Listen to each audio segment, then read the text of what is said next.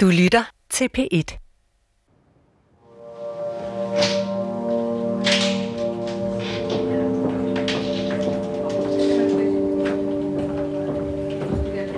Vi starter historien en mandag i efteråret 2006 i den lange, slanke kontorbygning, der huser det daværende skattecenter Ballerup. Der er varme i luften, selvom der står den 25. september i kalenderen, er det lunt og sommerligt udenfor. Termometeret viser 22 grader i skyggen. Ellers er det egentlig en dag som så mange andre. Medarbejderne i Skats udbyttede administration sidder på kontorerne ned ad gangen og ekspederer. Udbetaler penge til folk i andre lande, der skriver ind og fortæller, at de har aktier i danske virksomheder og skal have penge tilbage i skat. Men lige netop i dag er der alligevel noget ved et af de mange regneark og blanketter, de får ind, som springer medarbejderne i øjnene.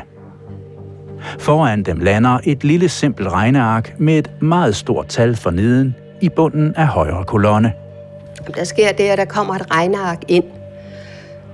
Der er så en række danske selskaber selvfølgelig, og så er der et kæmpe beløb ud for TDC. Det her er Lisbeth Rømer, hun er jurist, og fra 2002 og frem er hun leder af den lille afdeling ude i Ballerup, der tager sig af udbytteskat. Det var Opera Trading i Paris, som havde de her aktier i TDC.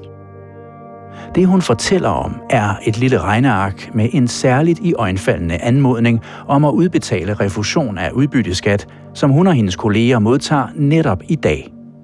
En anmodning om at overføre 574 millioner kroner fra den danske statskasse til et lille fransk selskab i Paris. Men Lisbeth Rømer står nu med et problem. Skal hun udbetale pengene eller ej? I dag er det over en halv milliard kroner. Men har det lille franske selskab overhovedet ret til de mange penge? Problemet er, hvis man skriver at man ejer en portion aktier i et børsnoteret selskab. Hvis man skriver, at man har mere end hvad der er sandt, ja, så har vi jo ikke nogen mulighed for at vide det, og så er det jo simpelthen at snyde.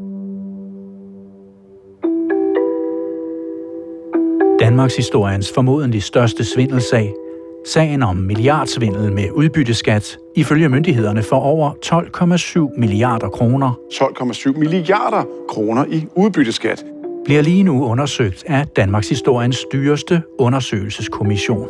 308 millioner kroner, ja det er prisen for den dyreste danske kommissionsundersøgelse nogensinde. Men kommissionen er kun blevet bedt om at se på de sidste år op til udbytteskandalen bliver offentligt kendt. Den er ikke blevet pålagt at se på tiden før 2010. Under sine afhøringer fokuserer kommissionen således mest af alt på tiden fra 2010 og frem, og på de senere år, hvor man har set de 12,7 milliarder forsvinde fra statskassen. Men måske er det ikke kun her, man skal finde forklaringen på, hvorfor ingen forhindrede den svindel, der angiveligt har kostet den danske befolkning milliarder af skattekroner. Måske findes en væsentlig del af forklaringen i årene før. Jeg har haft adgang til hundredvis af interne dokumenter, der viser, at medarbejdere i skat næsten 10 år inden sagen kommer offentligt frem, gør tydeligt opmærksom på, at de mener, at mange af de penge, de sidder og refunderer, bliver udbetalt på et falsk grundlag. Advarer om, at de som ansatte i skat ikke har mulighed for at føre kontrol, og derfor stort set udbetaler penge i blinde. Advarer skatsdirektører og advarer embedsmænd som ham her, helt oppe i Skatteministeriets departement. Jeg har hørt disse berømmer advare omkring, at hvis der ikke begynder noget ved det, så ville det ende med massivt skattesnyd på det her område. Kæmpe skandale, ikke? Hun har allerede gjort opmærksom på det tidligere, ikke? De mange papirer, jeg fra forskelligt hold har haft adgang til, viser også, at medarbejdere i skat ikke bare detaljeret beskriver huller i systemet, som nu mange år senere er kommet offentligt frem. Medarbejderne skriver allerede i midten af nullerne et næsten 30 sider langt katalog med forslag til, hvordan de mener, at hullerne i systemet kan lukkes. Et for et. Løsningsforslag, som en af direktørerne i Skat her fortæller, at de har sendt afsted med retning endnu højere op i systemet. Vi sætter løsningsmodeller op, øh, og det giver så, øh, kan man sige, katalog, som øh, giver politikerne mulighed for at sige, hvor foretager vi afvejningerne.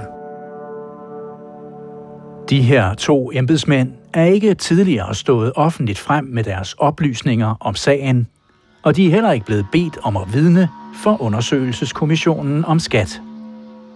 En kommission, der ikke er blevet pålagt at undersøge, hvad det er for bagvedliggende interesser og hensyn, der spænder ben for de medarbejdere, der op gennem nullerne forsøger at få lov til at lukke de mange huller i kontrollen med refusion af udbytteskat. Jeg tror ikke, der kommer noget ud af det, hvis jeg skal være helt ærlig. Men de interesser og hensyn kan de mange interne dokumenter, offentlige lovforslag, rapporter og embedsmændene, jeg har haft adgang til, til gengæld sætte os på sporet af. Hvor jeg sådan stod på en lidt hård linje i forhold til det daværende regerings politik, og i den forstand var jeg sådan set med til at nægte eller afslå, at der skete regelændringer, for at undgå, at der at erhvervslivet, bankerne, blev påført flere administrative byrder. Bankerne har hele vejen ikke haft lyst til det her. De har hele tiden været imod at spænde ben. Jeg har brugt måneder på at systematisere det store materiale, e-mail for e-mail, notat for notat, møde for møde, advarsel for advarsel. Alt sammen for at finde ud af, hvorfor hullerne i systemet ikke blev lukket, og fortsat ikke har udsigt til helt at blive det. At øh, det er den rette, der kan få tilbagebetalt dansk udbytte skat. Den bræk mangler stadigvæk. Og når alle de oplysninger, jeg har haft adgang til, er vendt, tegner der sig et noget andet billede end det, kommissionen kan få frem, hvis den fokuserer på de sidste år, op til udbytteskandalen bliver offentligt kendt. Og der er ingen, der lige arbejdede omkring de her ting, der ikke var viden om, at man udbetalte blinde. Det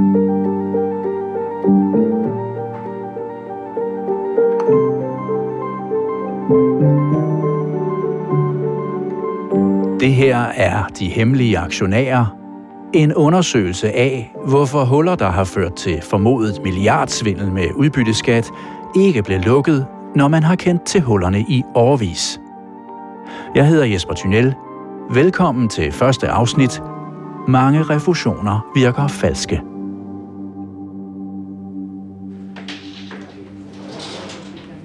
Da det simple regneark med krav om at udbetale over en halv milliard kroner til et lille fransk selskab i Paris lander hos Lisbeth Rømer i sensommeren 2006, næsten 10 år før udbytteskandalen kommer offentligt frem, ja, så er det ikke bare det store beløb, der får hende til at spærre øjnene op.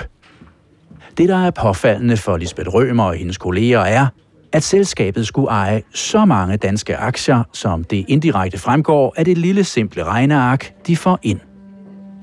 Et regneark, som jeg kan se, har en hel række danske aktieposter, men hvor særlig én post stikker ud. Nemlig posten med de aktier, som selskabet oplyser, det har i televirksomheden TDC. Det franske selskab fortæller, at det har så mange aktier i TDC, at det alene for disse aktier kræver over 400 millioner kroner udbetalt i refusion af udbytteskat fra den danske stat. Vi regnede på, ud fra det beløb, de gerne ville have, at det var som om, de ejede næsten 50 procent af alle frie aktier i TDC, hvilket var rimelig meget. Når jeg tjekker efter i papirerne, kan jeg se, at Lisbeth Rømer faktisk ligefrem regner ud, at beløbet svarer til, at det lille franske selskab i Paris skulle eje over 50 procent af de frie TDC-aktier. Ikke over 50 procent af alle TDC-aktier. For en stor kapitalfond og et pensionsselskab lægger beslag på over 90 procent af TDC's aktier, men altså over 50 procent af resten – af alle de frie TDC-aktier, der findes på hele kloden. Det noterer hun ned, efter hun og hendes kolleger to dage senere, kan jeg se, har været inde og slå op i skatssystemer. Slå op for at se, hvor meget TDC overhovedet har betalt i aktieudbytte og i skat. Og derefter holdt det op imod, hvor mange TDC-aktier det lille franske selskab kræver tilbagebetalt skat for. På sit tastatur skriver Lisbeth Rømer. Dette er mere end 50 procent af samtlige aktier med normal udbytteskat. Og sætter fem udråbstegn bag efter. Men det, der er særligt for hendes alarmklokker til at ringe, er, at så mange danske aktier skulle høre hjemme i lige præcis Frankrig. For netop Frankrig har, som et af de eneste lande i verden, på det tidspunkt en helt særlig aftale med Danmark. En aftale, der går ud på, at selvom man ejer aktier i Danmark, så skal man slet ikke betale dansk skat af udbyttet, hvis man bor og er skattepligtig til Frankrig. I teorien skal man i stedet betale skat af indtægten der. Mens aktieejere i andre lande derimod skal betale en del skat i Danmark af deres danske aktier. Normalen er, at Danmark kan beholde 15 procent af det udbytte, der er indeholdt. Ja, så slipper aktieejere i lige netop Frankrig altså med at betale 0%. Intet. Derfor kan de få det fulde beløb refunderet, det vil sige alle de penge, der allerede er betalt i udbytteskat i Danmark, hvis de skriver til Lisbeth Rømer og hendes kolleger og beder om det. Så hvis det er sandt, hvad der står i det lille regneark, der er kommet ind ad døren hos Skat i Ballerup, så skal Lisbeth Rømer som udgangspunkt udbetale over en halv milliard kroner til det lille franske selskab i Paris, sådan som selskabet kræver. Altså, hvis det er sandt. Hvis selskabet virkelig ejer over halvdelen af alle de frie TDC-aktier, der findes i hele verden. Men det tvivler Lisbeth Rømer og hendes kolleger på. Vi synes, at det lød så mærkeligt, at de ejede så mange aktier, og de alle sammen lige tilfældigvis lå i Paris, hvor nul skat, fuld refusion. Det var ikke godt.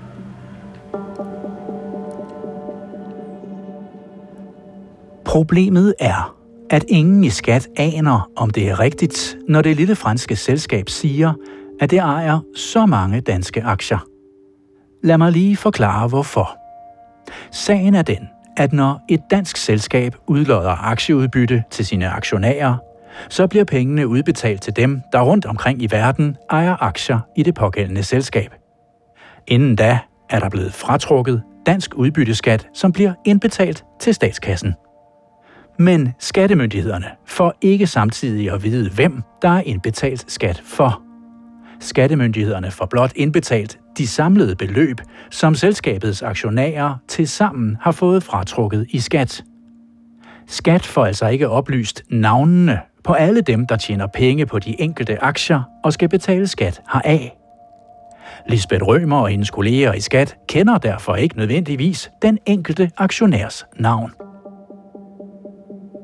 Så selvom TDC i Danmark nogle måneder tidligere har udbetalt aktieudbytte og overført pengene til sine aktionærer rundt omkring i verden, og selvom der i den forbindelse først er blevet fratrukket 28 procent i udbytteskat, som skattevæsenet i Danmark har fået ind, ja, så aner Lisbeth Rømer og hendes kolleger i skat stadig ikke, hvem det er, der har indbetalt skat for. Skat ved simpelthen ikke, hvem de udenlandske aktionærer er. Fordi det ikke fremgår nogen steder i de systemer, vi har, hvem de udenlandske aktionærer er.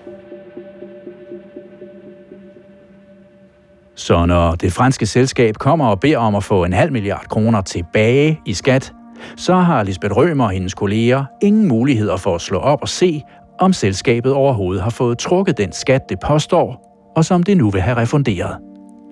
Vi har ikke mulighed for at tjekke og kontrollere og vide overhovedet, fordi vi ikke ved, der er ingen oplysninger om det. Vi kan ikke gå hen og sige, at har det sin rigtighed. Det står ingen steder.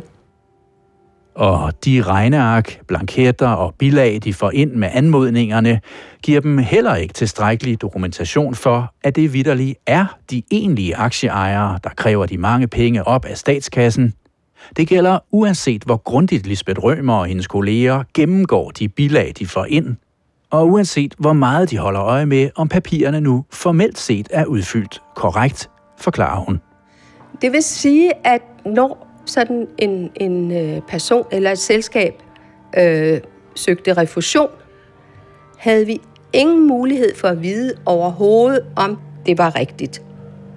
Så når Lisbeth Rømer og hendes kolleger i hverdagen sidder og udbetaler den ene million efter den anden i refusion, håber de derfor mest af alt bare på, at det er rigtigt, hvad dem, der beder om at få de mange penge udbetalt, selv siger.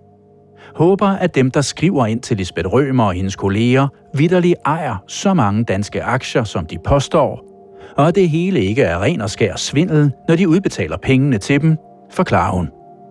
Når vi ikke kender dem, ja, så må vi jo bare stole på, at det, de beder os om, er rigtigt. Det problem har Lisbeth Rømer allerede gjort sine overordnede opmærksom på igennem flere år. Den dag det lille regneark med det i øjenfaldende krav om at udbetale over en halv milliard kroner dumper ind ad døren til hende og hendes kolleger ude i Ballerup. Det er derfor, de er på fornavn med hende helt oppe på direktørniveau inde i Skats hovedcenter på Østerbro i København. Og snart også bliver det helt inde i nærheden af ministeren i Skatteministeriets departement tæt på Christiansborg. Men hendes notater og opråb har ikke rigtig hjulpet.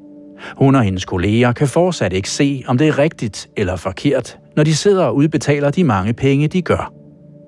Så da Lisbeth Rømer i slutningen af september 2006 modtager anmodningen om at udbetale over en halv milliard danske kroner til det lille franske selskab i Paris, sætter hun sig derfor igen endnu en gang til tasterne og skriver endnu et notat. Et notat, hun stiler til alle direktørerne i Skat. Skattecenter Ballerup, 29. september 2006. Et notat, hvor i hun forklarer, at et selskab i Paris vil have over en halv milliard kroner refunderet. Udbytteskat i Ballerup har modtaget en anmodning om tilbagebetaling af 574 millioner kroner til Bankers Trust Opera Trading SA i Paris. Penge, som hun ikke aner, om det franske selskab overhovedet har fået trukket i skat. Hun lader forstå, at det er et generelt problem, og skriver, at hun og hendes kolleger sidder og udbetaler flere og flere penge på den måde. I 2005 blev der i alt refunderet ca. 1,2 milliarder kroner til udlandet. For 2006 bliver det mere end 2 milliarder. Hun påpeger, at de stigende refusioner særligt sker til to lande, hvor man undtagelsesvist slet ikke skal betale skat i Danmark af danske aktier, og derfor kan få alle de penge refunderet, man fortæller, man har betalt i skat. Der har været en markant stigning i refusionerne til Frankrig og Schweiz. I notatet påpeger hun ikke bare et, men opregner en række huller i systemet, der hver især gør, at hun og hendes kolleger ikke ved, hvem de reelle aktionærer er, og derfor ikke kan kontrollere, om de milliarder, de sidder og udbetaler, i virkeligheden havner i lommen på svindlere. Næsten 10 år før udbytteskandalen bliver offentligt kendt, og det kommer frem, at nogen rent faktisk har trukket milliarder af kroner op af statskassen, som de aldrig har indbetalt i skat, sætter Lisbeth Rømer sig således til computeren og sætter fingeren på det ømme punkt. De hemmelige aktionærer.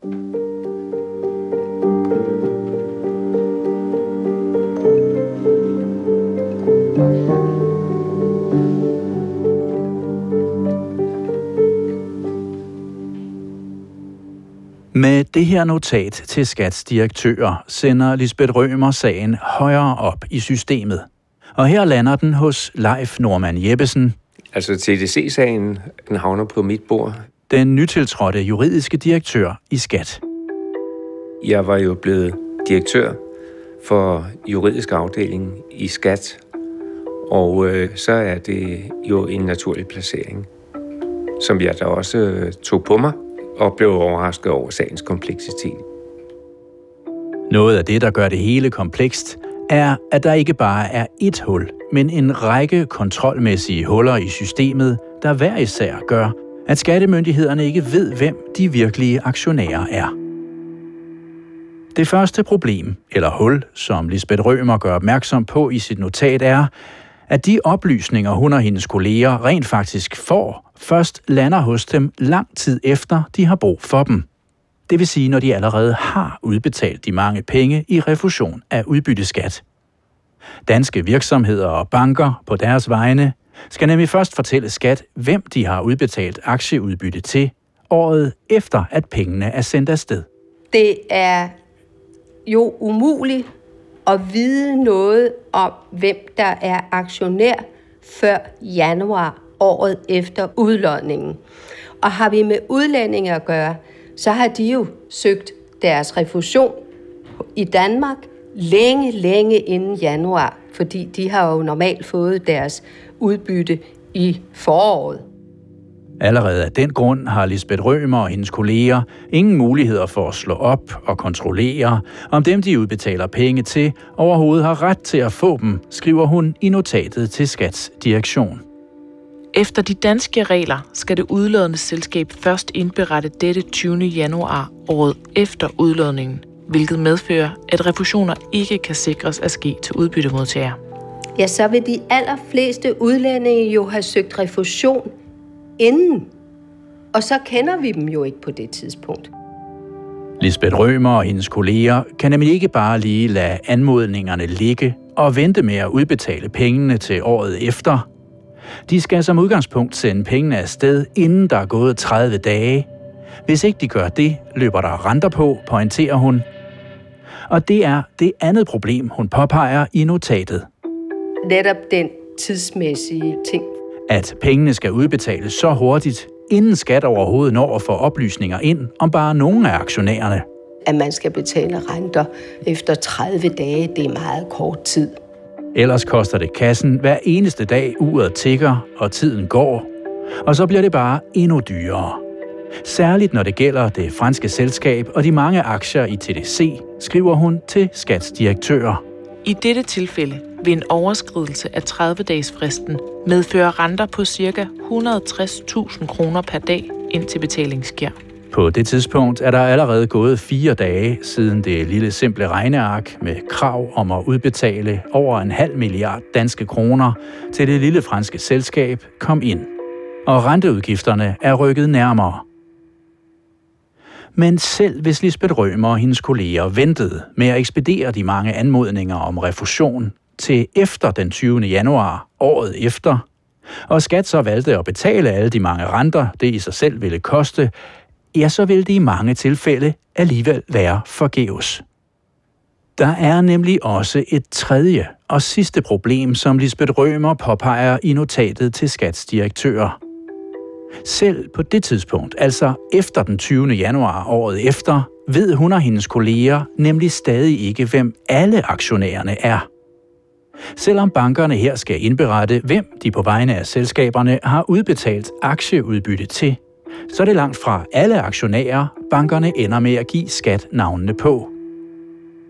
En del aktier ligger nemlig i en særlig form for aktiedepoter, hvor navnene på de egentlige aktionærer er skjult for myndighederne, nemlig i de såkaldte nomini- eller omnibusdepoter. Når det gælder aktier, som bankerne opbevarer i nomini- eller omnibusdepoter, så indberetter de således slet ikke til skat, hvem de egentlige aktionærer er. Altså heller ikke på et senere tidspunkt. Derfor får Lisbeth Rømer og hendes kolleger i den situation ikke at vide, hvem der i sidste ende har modtaget aktieudbytte og fået trukket udbytteskat, og hvem der ikke har. Og også af den grund ved de heller ikke, hvem der reelt kan have ret til at få udbetalt refusion. Det advarer hun også om i sit notat til direktørerne. Det er ikke muligt at se, hvem der er modtager af udbytterne, i det en del depoter er nomini-depoter, og den endelige modtager er ikke umiddelbart kendt. Og så er det refusionerne igen, som foretages i blinde, fordi vi ikke kender modtagerne. De her tre grundlæggende problemer har Lisbeth Rømer i forvejen gjort opmærksom på gennem flere år. Så selvom de lader uret tikke og tiden gå, og der snart også kommer renter oveni, så har hun og hendes kolleger ikke udsigt til at få de oplysninger, de har brug for, for at vide, om det er rigtigt eller forkert, at udbetale over en halv milliard kroner fra den danske statskasse til det lille franske selskab i Paris. Derfor anbefaler hun nu, at pengene bliver udbetalt, inden der løber renter på. Men at systemet så til gengæld nu også bliver lavet om. Da det ikke er muligt inden fristen at kende aktiemodtagerne, indstilles det, at refusionen foretages. Men at den lignende situation forebygges ved at gennemføre ændringer i regelsættet. Slutter hun sit brev til skatsdirektører og opfordrer dem dermed endnu en gang til at gøre op med de hemmelige aktionærer.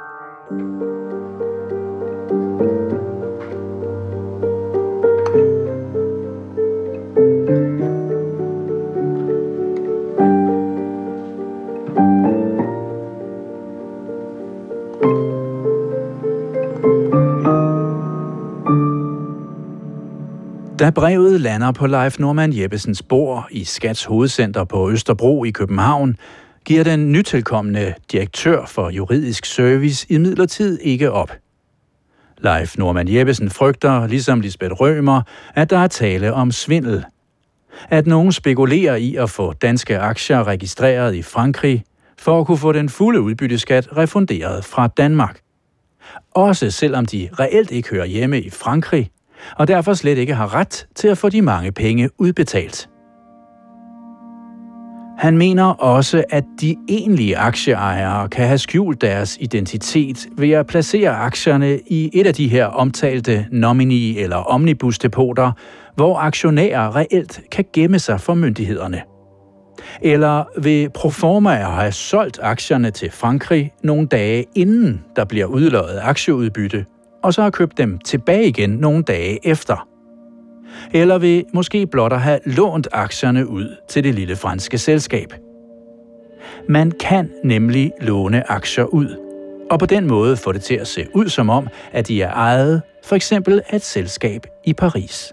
Da vi så bliver opmærksom på øh, problemstillingen, øh, så må vi jo prøve at finde ud af, om det her det er reelt ejerforhold, eller det er et aktieudlån. Men det er lettere sagt end gjort, mener Lisbeth Rømer. Vi har også haft nogle andre sager. På det tidspunkt er det godt nok en enkelt gang lykkedes hende og hendes kolleger at afdække, at der reelt var tale om lånte aktier, og at kravet om refusion derfor blev fremsat på et falsk grundlag. Vi havde en sag, hvor øh, aktierne også var i Paris på udløjningstidspunktet, men de var udlånt. Det fandt hun og hendes kolleger kun ud af, fordi ansøgerne selv kom til at indrømme det. Desværre kom de til at skrive, at de var udlånt, og så gjorde vi jo vrøvl. Det viste sig, at de egentlige ejere af de danske aktier i virkeligheden boede i England, og derfor burde betale 15 procent i skat af udbyttet i Danmark, og at de altså blot havde udlånt aktierne til en bank i Paris, som så forsøgte at få den fulde danske udbytteskat refunderet af Lisbeth Rømer og hendes kolleger. Og det vandt vi. Så de skulle betale 15 procent i skat. De var egentlig i et land, hvor vi kunne beholde 15 procent. Men man forsøgte jo at snyde hele tiden, ikke? ved at flytte dem derhen, hvor man kunne få mest ud af det.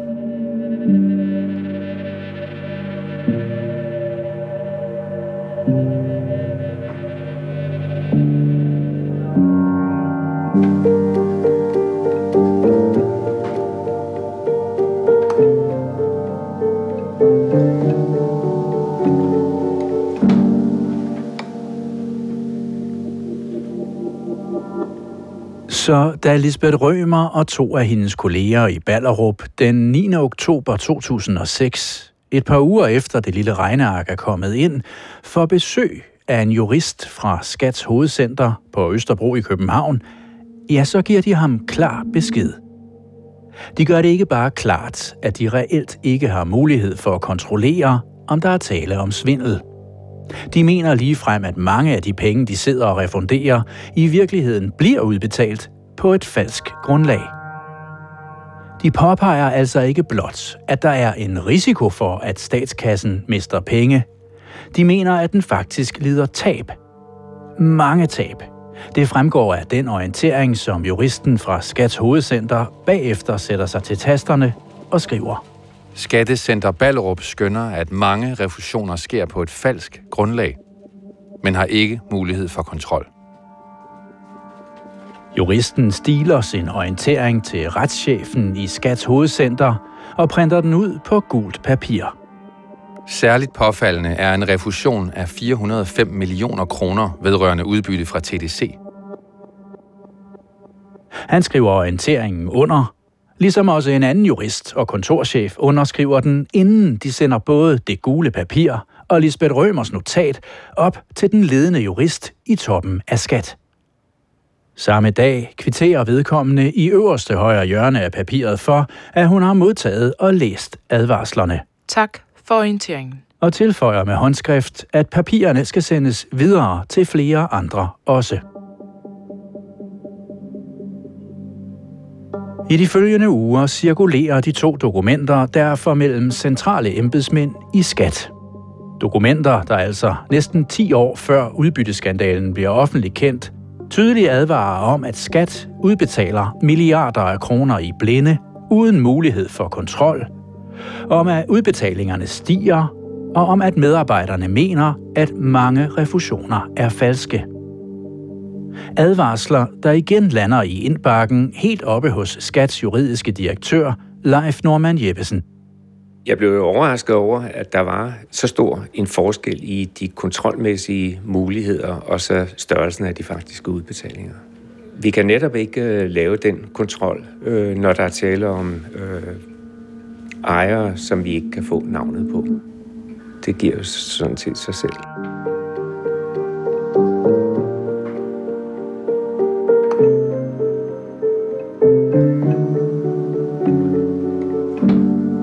Men uret tigger, og det koster penge. Der er nu gået næsten en måned siden Lisbeth Rømer og hendes kolleger modtog det lille regneark med krav om at udbetale over en halv milliard danske kroner til det lille franske selskab BT Opera Trading i Paris.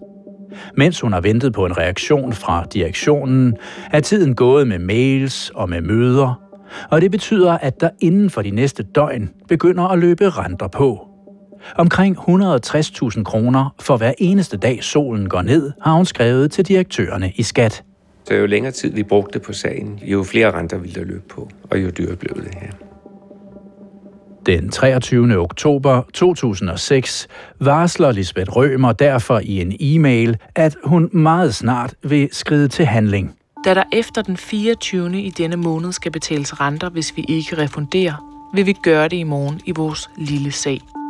Ordet lille sætter hun i citationstegn, og så venter hun et par dage.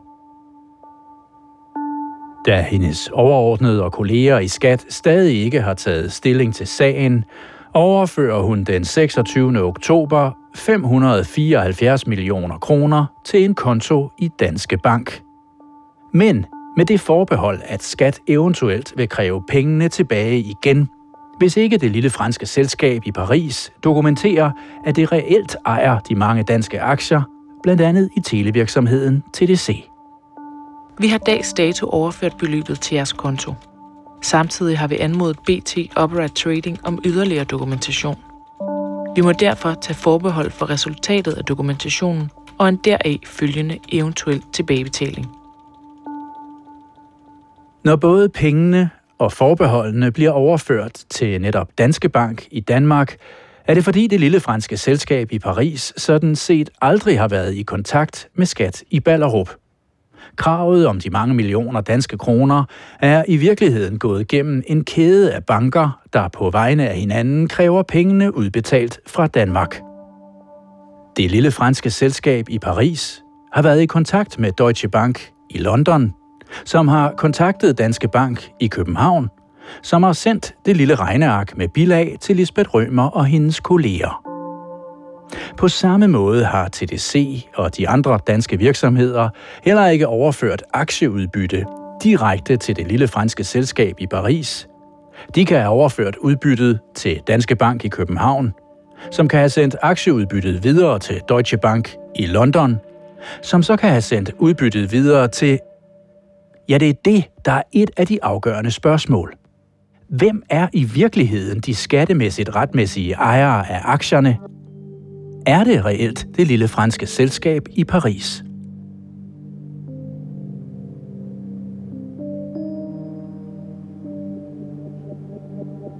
Allerede et par uger tidligere har Skat bedt Danske Bank om dokumentation for, hvem der i sidste ende har fået gavn af aktieudbyttet. For at speede det hele op, skriver Lisbeth Rømer nu også en e-mail direkte til det lille franske selskab i Paris. Det hele gik gennem Deutsche Bank, London og så over til Opera Trading i Paris. Så vi kontaktede Opera Trading i Paris og beder selskabet sende dokumentation. We ask you to send in documentation of the beneficiary owners of the shares in question. Dokumentation for, hvem der er de skattemæssigt retmæssige ejere af aktierne, beneficial owners, som det hedder.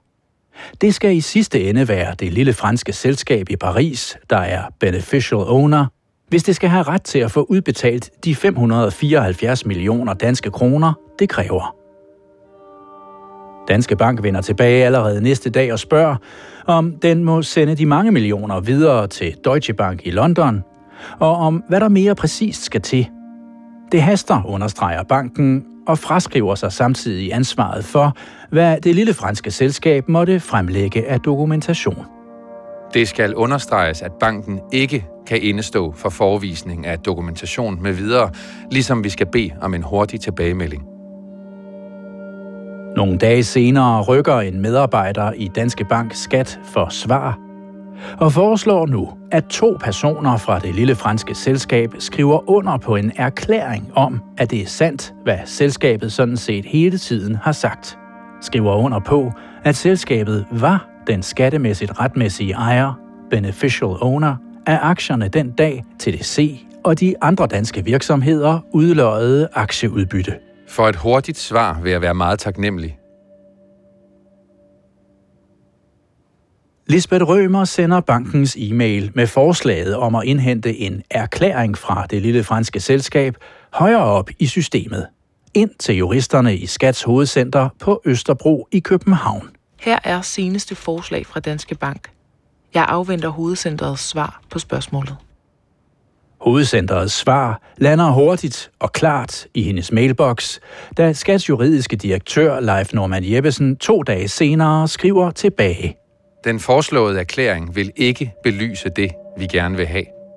Hans erfaring siger ham, at erklæringer ikke nødvendigvis har den store sandhedsværdi, og at en erklæring fra det lille franske selskab derfor ikke bør udløse de mange penge.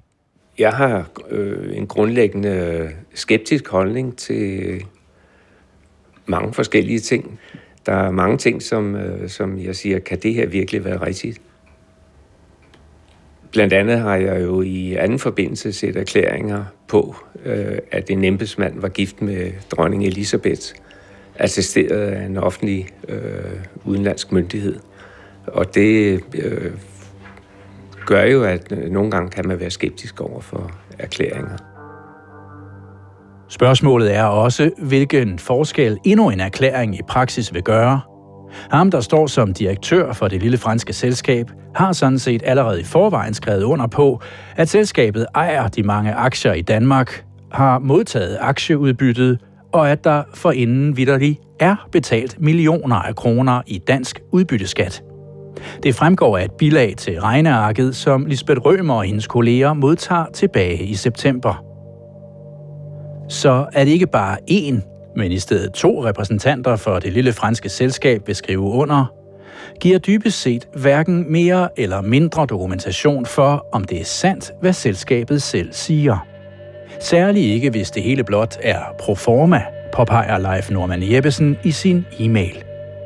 Min frygt er, at der på en eller anden måde sker salg eller lignende til et fransk selskab med videre af aktierne umiddelbart op til udlodningsdagen, som vi måske må betragte som proforma køb, proforma salg, fordi aktierne umiddelbart efter udbytteudlodningen bliver tilbagesolgt. Ordet tilbagesolgt sætter han i citationstegn, og understreger dermed sin frygt for, at det hele blot er en skinmanøvre, der skal få kasseapparatet et sted i verden til at klire med penge fra den danske statskasse.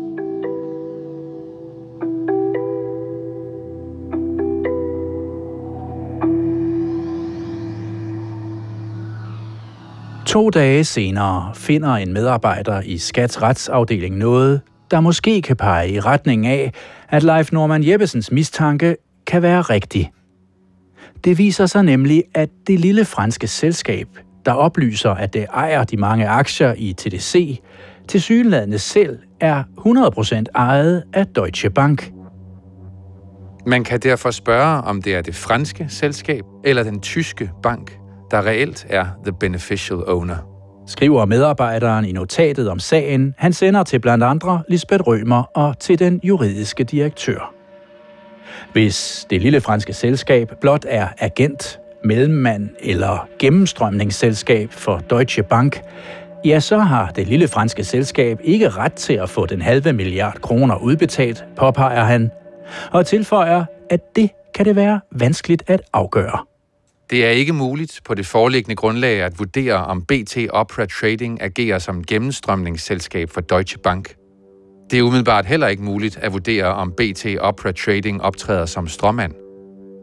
Skattecenter Ballerup frygter, at der er tale om aktieudlån, da der er en ekstra gevinst på 300 millioner kroner ved at lade som om aktierne ejes i Frankrig.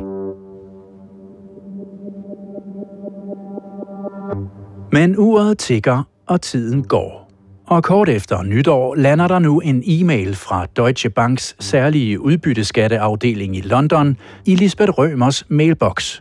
Lisbeth, please see the attached file. Med en erklæring om, at det lille franske selskab i Paris er den retmæssige ejer af de mange danske aktier i TDC, forklarer Lisbeth Rømer. De svor. De skrev bare, at det var rigtigt, at det, det var de. Det er nu tre en halv måned siden det lille regneark med krav om over en halv milliard danske kroner havnede hos Lisbeth Rømer og hendes kolleger i Ballerup. Siden da har Skats jurister helt op til direktørniveau i Skat slået fast, at det af flere grunde er svært at sige, om det nu også er rigtigt eller forkert at udbetale pengene. Og da der ikke er udsigt til, at det ændrer sig, før de mange huller i systemet bliver lukket, ja, så foreslår Lisbeth Rømer endnu en gang at pengene bliver udbetalt, og at reglerne så nu til gengæld endelig bliver lavet om. Kære alle, med denne erklæring i hånden kan vi ikke andet end frigive pengene. Vi arbejder på at undgå lignende situationer i fremtiden. Har jeg ikke fået kontraordre inden i morgen onsdag kl. 12 ved at frigive. Med venlig hilsen, Lisbeth Rømer.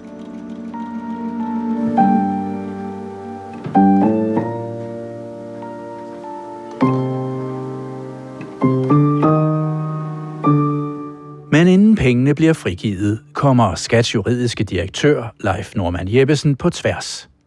Denne gang med besked om, at selv hvis den nye erklæring, Skat har modtaget, rent formelt er sandfærdig og korrekt, ja, så betyder det stadigvæk ikke, at det lille franske selskab i Paris af den grund har ret til de mange millioner fra den danske statskasse. Det gør han opmærksom på i et udkast til en såkaldt early warning – en advarsel op gennem systemet, han skriver to dage senere. Erklæringen kan jo godt være korrekt, specielt når det er udenlandske myndigheder eller institutioner, der afgiver erklæringer, så kan de jo godt være korrekte ud fra det pågældende lands øh, regelsæt. Men det er ikke ens betydende med, at det måske harmonerer med de danske øh, skatteregler på området. Særligt ikke, hvis det franske selskab i virkeligheden bare har lånt aktierne af nogen andre.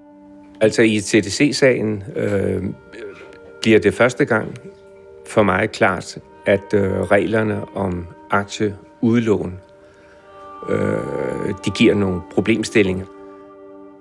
Her siger dansk skatteret nemlig, at hvis en aktieejer låner sine aktier ud til en anden, en aktielåner, ja, så er det som udgangspunkt stadig den, der har lånt sine aktier ud, der skal betragtes som modtageren af udbyttet og derfor kun den, der har lånt sine aktier ud, der kan have ret til at få den danske udbytteskat refunderet. Også selvom aktieudbyttet i første omgang er blevet udbetalt til den, der har lånt aktierne. Derfor kan det lille franske selskabs erklæring måske godt være sand, set med franske briller, men alligevel give et helt forkert billede af, hvem der ejer aktierne, sådan som retstilstanden er i Danmark. I den konkrete sag vil det betyde, at den afgivende erklæring om ejerforholdet til aktierne for så vidt godt kan være rigtig. Men det er ikke nok til at berettige til refusion af udbytteskat. Skriver Skats juridiske direktør i sit udkast til en early warning og tilføjer. Der er dog et stort kontrolmæssigt problem heri.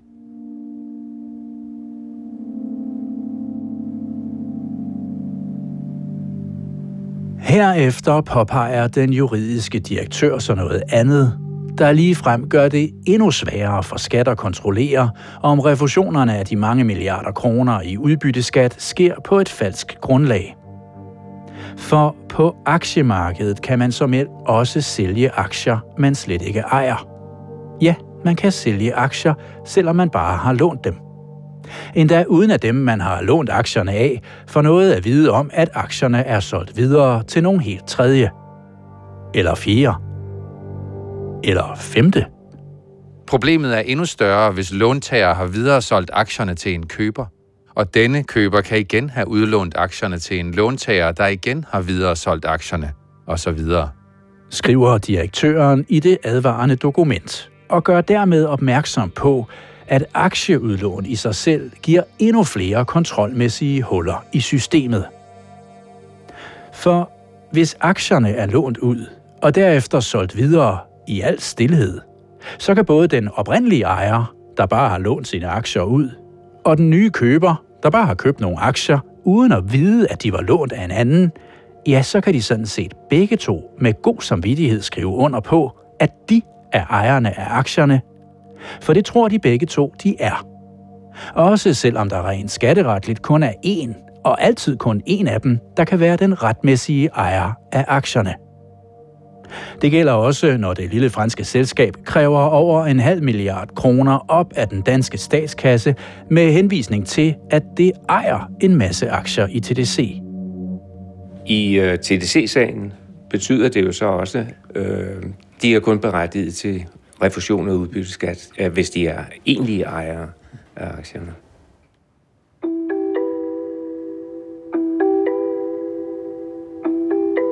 Som relativt nytiltrådt juridisk direktør er Leif Norman Jeppesen derfor i januar 2007 nu efterhånden også ved at nå til samme konklusion, som Lisbeth Rømer for længst er kommet frem til at det er ganske vanskeligt for skat at finde ud af, om de mange milliarder af kroner, hun og hendes kolleger sidder og udbetaler i refusion af udbytteskat, bliver udbetalt på grund af det rene fup eller på baggrund af fakta. Derfor skriver nu også direktøren, at man bør overveje at lave systemet om. Generelt giver sagen anledning til at overveje, om den gældende praksis i Danmark bør ændres. For eksempel ved at begrænse mulighederne for, at aktieejere kan låne deres danske aktier ud og på den måde gemme sig for myndighederne. Men lad direktøren forstå i sit udkast til Early Warning, hensynet til at kontrollere, at der ikke bliver svindlet med skattekronerne, skal vejes op imod hensynet til, om Danmark kan tiltrække aktionærer og kapital i konkurrence med andre lande. For eksempel ved at tillade aktielån. I denne vurdering må indgå erhvervslivets behov for at have dette instrument til rådighed i samme udstrækning som i andre lande. Skriver han, og peger dermed på to grundlæggende modsatrettede hensyn i sagen, nemlig modsætningen mellem på den ene side at ville kontrollere aktionærer, og på den anden side at ville tiltrække aktionærer. Men det er jo ikke en afvejning, som embedsmændene tager. Jeg kan huske, at jeg var med til at lægge problemstillingerne op øh, på et højt niveau, og at jeg var klar over, at hvis der skulle styr på det her, så skulle der altså ske et eller andet på området, fordi det var mangelfuldt.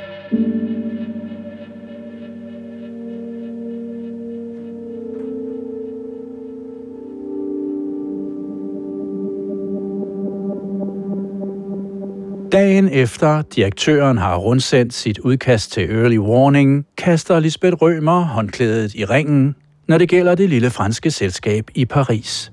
Da de så ikke var til at hugge og stikke i, så, så sagde vi hjælp ind i juridisk. Hun sætter sig til tasterne og skriver endnu en mail til Skats juridiske direktør, Leif Norman Jeppesen. Med hensyn til aktielån er jeg ganske enig i, at det er et alvorligt problem. Hun vedhæfter sagens centrale dokumenter, skriver en kort fremstilling af sagens forløb Under alle omstændigheder forekommer det usandsynligt, at så mange TDC-aktier skulle ligge i Frankrig. Og overdrager beslutningen om, hvorvidt de mange millioner skal udbetales eller ej, til Skats hovedcenter på Østerbro i København. Beløbet kan først frigives af Danske Bank, når vi siger til. Og så overgav vi sagen til hovedcentret og til juridisk afdeling i skat. God weekend. Lisbeth. Og øh, der endte de så med at træffe den afgørelse, at det var ok. De skulle have pengene. Vi får bare at vide, at pengene kan udbetales.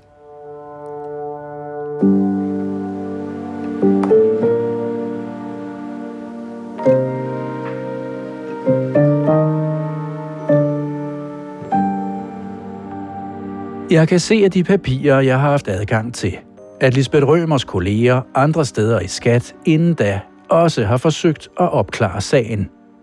Hvad de er kommet frem til, fremgår ikke af dokumenterne, men Lisbeth Rømer fortæller, at hun og udbytteadministrationen aldrig når at få sikkerhed for, om det er rigtigt eller forkert at udbetale den halve milliard danske kroner til det lille franske selskab i Paris.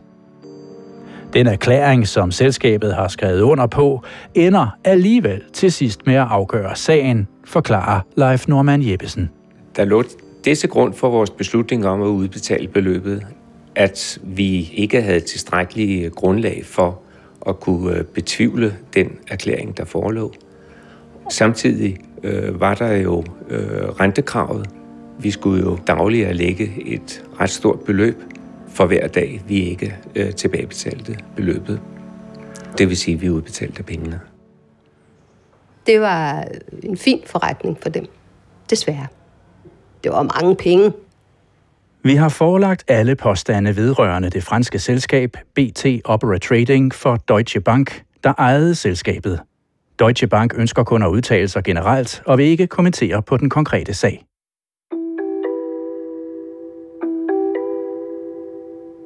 Næsten 10 år før den formodede milliardsvindel med udbytteskat kommer offentligt frem, er højtstående embedsmænd i skat altså advaret om, at medarbejderne mener, at de udbetaler penge i blinde, at de ikke har mulighed for at føre kontrol, og at mange refusioner sker på et falsk grundlag.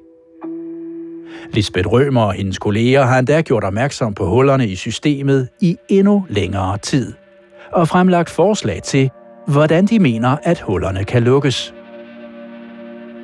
Så hvorfor får dørene ind til de mange milliarder i statskassen alligevel lov til at stå åbne mange år endnu?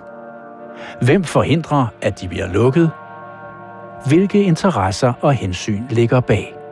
Vi kunne ikke komme igennem med lovgivningen og komme igennem med ønskerne, fordi vi skal også tage hensyn til erhvervslivet. Vi skal også tage hensyn til, at øh, de ikke bliver belastet.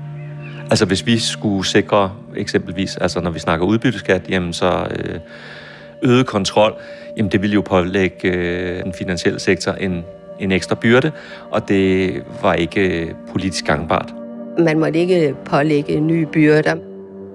Det var de politiske vinde, der blæste.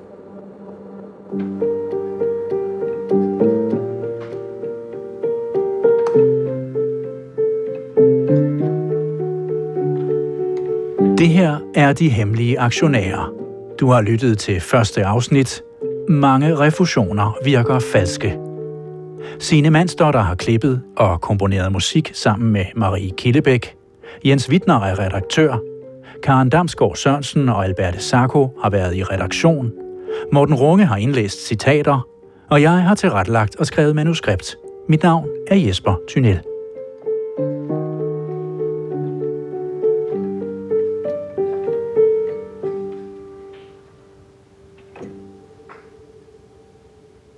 Du kan høre flere P1-podcasts i DR's radio-app. Det giver mening.